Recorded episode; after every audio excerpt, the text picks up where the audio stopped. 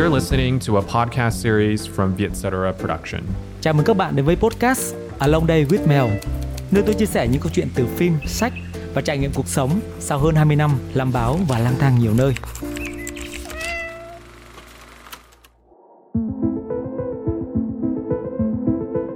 Trong tập trước, chúng ta đã bàn đến chứng rối loạn nhân cách và sự đáng sợ của căn bệnh này nếu không được điều trị và chữa kịp thời. Đây cũng là đề tài màu mỡ cho những bộ phim hình sự hoặc kinh dị có hơi hướng tâm thần học hoặc là những nghiên cứu nhân vật độc đáo của các nhà làm phim để mang tới một thông điệp xã hội nào đó.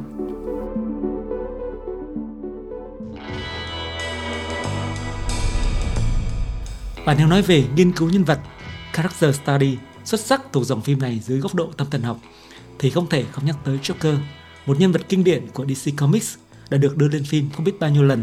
do nhiều ngôi sao hàng đầu thể hiện và mang lại những giải thưởng tiếng tăm cho họ, trong đó có huyền thoại Jack Nicholson trong phiên bản phim Batman năm 1989 của đạo diễn Tim Burton, hay diễn viên quá cố Heath Ledger trong Dark Knight của đạo diễn Christopher Nolan. Và đặc biệt mới đây nhất là Joaquin Phoenix của đạo diễn Todd Phillips.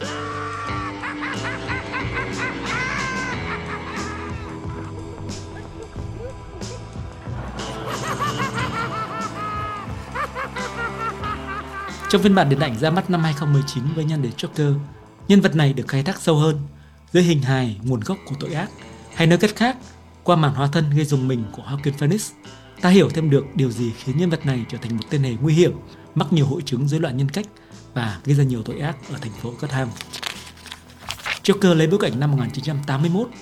bộ phim kể về Arthur Fleck, một chú hề thất bại và là một diễn viên hài độc thoại đầy tham vọng, người mắc chứng tâm thần phân liệt và chủ nghĩa hư vô, đã truyền cảm hứng cho một cuộc cách mạng phản văn hóa bạo lực chống lại những người giàu có ở thành phố Gotham đang suy tàn vì tham nhũng.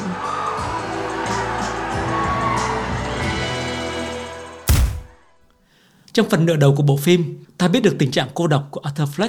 khi anh sống cùng bà mẹ bệnh tật của mình trong một căn hộ chật trội và bẩn thỉu. Arthur mắc bệnh rối loạn thần kinh, khiến anh có những cơn cười bất chợt và không kiểm soát được, cần dùng thuốc mà anh phải phụ thuộc vào các dịch vụ xã hội để có được.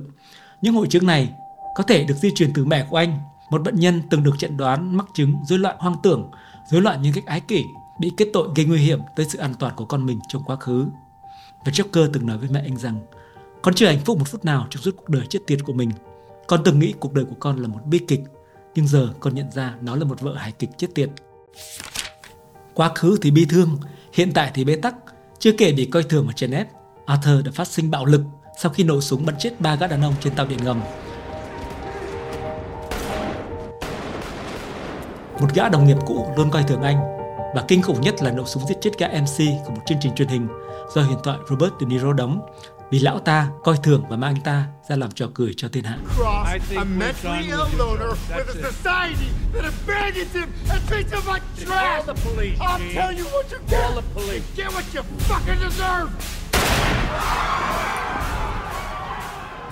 Phiên bản Joker của Joaquin Phoenix trong bộ phim này gây ra nhiều tranh cãi về sự kích động bạo lực và những nguy hiểm của những nhân vật phản anh hùng. Nhưng đồng thời, nó cũng đặt ra nhiều câu hỏi và lý giải về căn bệnh tâm thần học dưới những góc nhìn sâu sắc hơn. Nhân vật này, dù dựa theo nhân vật trong truyện tranh của DC Comics, nhưng đã được đạo diễn Todd Phillips phát triển lên một tầm cao mới và được ông lấy cảm hứng từ những nhân vật phản anh hùng nổi tiếng trong các tác phẩm của đạo diễn huyền thoại Martin Scorsese trong thập niên 70 và 80 của thế kỷ trước là Taxi Driver và The King of Comedy đây đều là những bộ phim nghiên cứu nhân vật độc đáo để khai thác sâu hơn về thế giới nội tâm đầy phức tạp và hỗn loạn của những nhân vật mang mầm móng tội phạm dưới khía cạnh tâm thần học.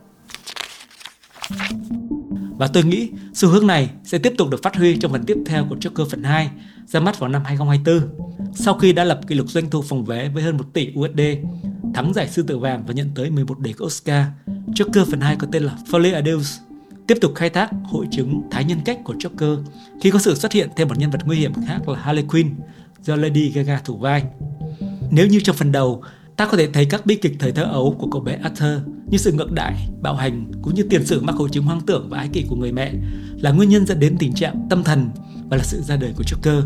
Thì trong phần 2, với sự xuất hiện của Harley Quinn, hội chứng rối loạn chống đối xã hội của hai nhân vật tội phạm này sẽ được khai thác sâu hơn. Có thể nói, Joker và Harley Quinn là hai kẻ mắc hội chứng rối loạn nhân cách chống đối xã hội hàng nặng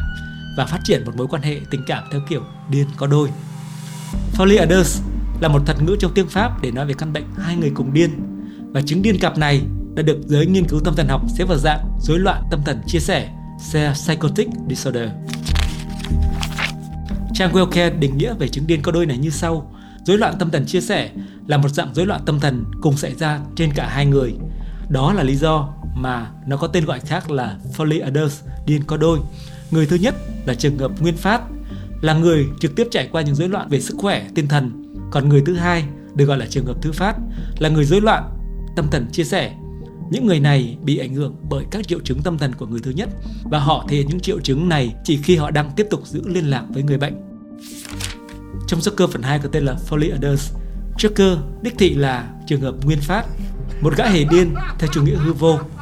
Còn Harley Quinn là trường hợp thứ phát, tức là bị rối loạn tâm thần chia sẻ. Bởi ả ta vốn là Dr. Harlan Quincy, một bác sĩ tâm lý trị liệu cho gã điên Joker, rồi đâm lòng yêu hắn và trở thành ả hề điên như hắn luôn. Cả hai vừa điên có đôi, vừa ra sức kích động và chống đối xã hội. Và đây là một hội chứng rối loạn nhân cách mà những nhà tâm thần học đã từng lý giải. Dù sao thì Joker và Harley Quinn cũng chỉ là sản phẩm hơi cấu sáng tạo của truyện tranh và điện ảnh. Còn nhìn dưới góc độ tâm thần học, tác giả Newton trong cuốn Ý nghĩa của sự điên loạn đã mổ xẻ về chứng rối loạn nhân cách chống đối xã hội như sau.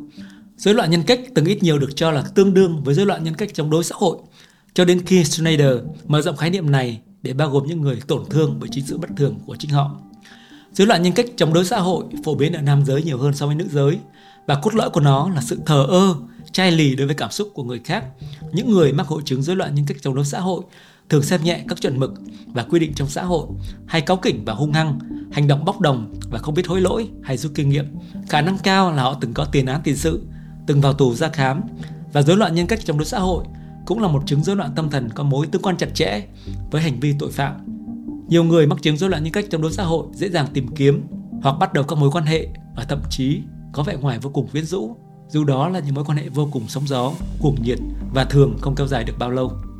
Mặc dù theo nguyên tắc, người ta không thể chẩn đoán được chứng rối loạn nhân cách cho một người trước khi họ đến tuổi trưởng thành, tức là trước khi nhân cách đó được hình thành đầy đủ. Nhưng có ba loại hành vi trong thời thơ ấu, đôi khi được gọi là bộ ba McDonald, được cho là dấu hiệu dự đoán việc mắc chứng rối loạn nhân cách chống đối xã hội về sau này. Ba hành vi đó là đái dầm, đối xử tàn ác với động vật và cuồng phóng hỏa, hành vi đốt lửa một cách bốc đồng để thỏa mãn hoặc giải tỏa. Một bộ phận những người mắc chứng rối loạn nhân cách chống đối xã hội cũng hội đủ các tiêu chí của chứng thái nhân cách, một cấu trúc tương tự nhưng có phạm vi hẹp hơn.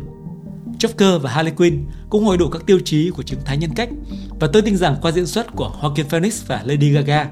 hai nhân vật điên loạn và nguy hiểm này sẽ mang tới nhiều kiến giải thú vị hơn nữa dưới góc nhìn nghiên cứu nhân vật hoặc các hội chứng tâm thần học. Các hội chứng rối loạn nhân cách gây ra nhiều đau khổ cho những người mắc bệnh và xã hội nhìn chung vẫn có cái nhìn kỳ thị hoặc định kiến về họ. Thế nhưng không phải những người mắc các hội chứng tâm thần này cũng gây ra những bi kịch cho chính họ hay những người xung quanh. Một số bệnh nhân của những hội chứng này vẫn có thể rất thành công và thậm chí là trở thành thiên tài được ngưỡng mộ. Theo Newton dối rối loạn nhân cách được cho lại hưởng đến khoảng 10% dân số. Mặc dù con số này phụ thuộc rất nhiều vào ranh giới mà chúng ta vạch ra giữa nhân cách bình thường và nhân cách bị rối loạn. Chưa kể, để phân loại giữa 10 loại rối loạn nhân cách này cũng không hề đơn giản, vì giữa một số loại rối loạn nhân cách có những biểu hiện khá tương đồng. Có một điều đáng ngạc nhiên là mặc dù rối loạn nhân cách thường được gắn liền với hình ảnh suy giảm nghiêm trọng, gây ảnh hưởng đến sức khỏe thể chất và tinh thần con người, nhưng ở một số bệnh nhân, đôi khi nó là bệ phóng cho những thành tựu phi thường. Một nghiên cứu ở trường đại học Surrey của Anh đã phát hiện ra rằng chứng rối loạn nhân cách ái kỷ, rối loạn nhân cách kịch tính và rối loạn nhân cách anarchist trên thực tế xuất hiện ở các giám đốc điều hành cấp cao nhiều hơn là ở những tội phạm hình sự mắc bệnh rối loạn tâm thần tại các bệnh viện Broadmoor, một cơ sở điều trị có mức an ninh cao. Điều này gợi lên những quan điểm rằng những đặc điểm tính cách này đã ăn sâu vào máu và khó lòng thay đổi mang lại lợi ích cho chúng ta. Ví dụ, những người mắc chứng rối loạn như ái kỷ là những người rất tham vọng, tự tin và có động lực mạnh mẽ, đồng thời có khả năng tận dụng con người và hoàn cảnh xung quanh để đạt được lợi thế tối đa của mình. Những người mắc chứng rối loạn nhân cách kịch tính lại rất điêu luyện trong việc quyến rũ và thao túng người khác và tương tự là trong việc xây dựng và tận dụng các mối quan hệ kinh doanh. Có những người mắc chứng rối loạn nhân cách anarchistic có thể dễ dàng thăng tiến trong sự nghiệp nhờ sự tận tụy trong công việc. Vì vậy mà giới nghiên cứu đã gọi những giám đốc điều hành mắc chứng rối loạn nhân cách là những kẻ thái nhân cách thành công, còn những tội phạm hình sự là những kẻ thái nhân cách không thành công. Và có vẻ như những người thành công rực rỡ và những kẻ thái nhân cách bất ổn lại có nhiều điểm chung hơn chúng ta thường nghĩ. Như nhà tâm lý và triết học William James từng viết hơn 100 năm trước rằng một trí tuệ siêu phàm kết hợp cùng một tính khí bệnh hoạn trong cùng một cơ thể đó chính là điều tốt để sản sinh ra một loại thiên tài có thể lưu danh sử sách. Nếu một số hội chứng rối loạn nhân cách ở thể nhẹ có thể giúp những người bệnh thành công trong sự nghiệp thì hội chứng rối loạn lưỡng cực thường được cho là phổ biến ở giới sáng tạo, giới văn nghệ sĩ hơn gấp nhiều lần so với người thường. Nói như vậy không nghĩa là văn nghệ sĩ đều mắc chứng rối loạn lưỡng cực hay những người bình thường thì không thể trở thành nghệ sĩ. Nhưng một nghiên cứu của giới tâm lý học lâm sàng chỉ ra rằng rối loạn lưỡng cực xuất hiện ở các văn nghệ sĩ nhiều hơn 10 đến 40 lần so với tổng dân số. Theo cuốn sách của Newton, một số văn nghệ sĩ lừng danh từng được cho hoặc đã từng mắc chứng rối loạn lưỡng cực là nhà văn Anderson, Balzac, Fitzgerald, Victor Hugo, Mark Twain, Virginia Woolf, nhà soạn nhạc thiên tài Tchaikovsky và một danh sách dài dằng dặc nữa. Rối loạn lưỡng cực có thể gây ra nhiều bi kịch cho những người mắc căn bệnh này, đặc biệt là giới nghệ sĩ sáng tạo, nhưng đôi khi nó lại là chất xúc tác để giúp họ thấu hiểu con người và bản thân của họ hơn. Trong cuốn Unquiet Mind, tác giả Jamison từng viết rằng Tôi thường tự hỏi nếu được lựa chọn tôi có chọn căn bệnh hưng trầm cảm hay không. Sự khủng khiếp của trầm cảm quả thật không lời nói, âm thanh hay hình ảnh nào có thể diễn tả nổi. Nhưng tại sao tôi lại muốn dính dáng đến căn bệnh này? Bởi tôi thật tâm tin rằng nhờ có nó mà tôi cảm nhận được nhiều điều hơn, sâu sắc hơn, có nhiều trải nghiệm mãnh liệt hơn, yêu nhiều hơn và cũng được yêu nhiều hơn, cười nhiều hơn vì đã khóc nhiều hơn và thêm chân quý mùa xuân sau những mùa đông dài đắng đẵng. Lúc trầm cảm, tôi phải bò bằng hai tay và đầu gối chỉ để di chuyển trong căn phòng và phải chịu như thế hết tháng này qua tháng khác. Nhưng khi bình thường hay hưng phấn, tôi đã chạy nhanh hơn, suy nghĩ nhanh hơn và yêu nhanh hơn bao giờ hết. Và tôi nghĩ những điều ấy có liên quan đến căn bệnh của tôi, cách nó mang lại sức nặng cho mọi thứ. Trong một nghiên cứu liên quan, các nhà tâm thần học đã tìm cách xác định những đặc điểm chung về tính khí giữa những người mắc chứng rối loạn lưỡng cực và những người giỏi sáng tạo. Họ phát hiện hai nhóm đối tượng này có chung một số xu hướng như sự luân phiên nhẹ nhàng và chậm rãi giữa phấn khích và trầm cảm, sự cởi mở, dễ nội cáu và tình trạng loạn thần kinh. Nói rộng ra là sự kết hợp giữa lo âu và tính cầu toàn, bằng chứng về sự thay đổi rõ rệt trong tâm trạng. Có thể được tìm thấy trong những sáng tạo của những người mắc chứng rối loạn lưỡng cực, chẳng hạn như là tác phẩm của Tchaikovsky và cụ thể là Hồ Thiên Nga mang đầy màu sắc tự thuật và huyền bí của ông. Tuy nhiên, Newton cũng nhấn mạnh hai điều rằng một là không phải tất cả những người mắc chứng rối loạn lưỡng cực đều giỏi sáng tạo và hai là cho dù có thì họ cũng chỉ hoạt động hiệu quả nhất trong thời kỳ bệnh thuyên giảm, khi các triệu chứng nhẹ đi hoặc đã biến mất. Phần lớn những người mắc chứng rối loạn lưỡng cực không thể phát huy sáng tạo trong giai đoạn trầm cảm, mặc dù có thể họ cố ý hoặc vô ý đặt những nền móng cho sự sáng tạo. Cũng vậy, họ không thể sáng tạo cho cơn hưng cảm hay loạn thần vì sức tập trung quá thấp và suy nghĩ quá hỗn loạn, không thể tạo ra thứ gì mạch lạc hoặc có ý nghĩa. Cuối cùng, ông đi đến kết luận rằng nhiều thiên tài sáng tạo không phải là bệnh nhân rối loạn lưỡng cực và ngược lại, phần lớn bệnh nhân rối loạn lưỡng cực cũng không phải là thiên tài sáng tạo. Nói một cách khác, rối loạn lưỡng cực không phải là điều kiện cần hay đủ để tạo ra những thiên tài sáng tạo. Nên ta có thể nói rằng chính thiên tài sáng tạo mới là nguyên nhân dẫn đến rối loạn lưỡng cực chứ không phải ngược lại. Và mặc dù quả thật bệnh nhân rối loạn lưỡng cực có khả năng sáng tạo cao hơn mức bình thường, điều này đơn giản chỉ phản ánh xu hướng theo đuổi sự nghiệp nghệ thuật thường thấy ở họ mà thôi. Nếu như chúng ta đủ can đảm để hiểu mình, việc đó có thể đánh thức chúng ta về bản thân về người khác và về thế giới xung quanh, đồng thời giải phóng chúng ta để khai phá những tiềm năng cao nhất, đầy đủ nhất với tư cách một con người. Trong lời dẫn của bộ ba cuốn sách tâm lý, tác giả Newton đã viết như vậy. Đó cũng là điều mà tôi lĩnh hội được nhiều nhất khi dành nhiều buổi sáng để đọc ba cuốn sách tâm lý xuất sắc của ông và thử soi chiếu nó qua những bộ phim và nhân vật điện ảnh nổi tiếng. Tôi cũng hy vọng rằng những tập podcast chuyên sâu về tâm lý này sẽ mang đến cho các bạn một chút cảm hứng để khám phá về thế giới bên trong của chính mình, để khai phá những tiềm năng cao nhất và đầy đủ nhất với tư cách là một con người. Xin chào và hẹn gặp lại các bạn trong những chủ đề tiếp theo.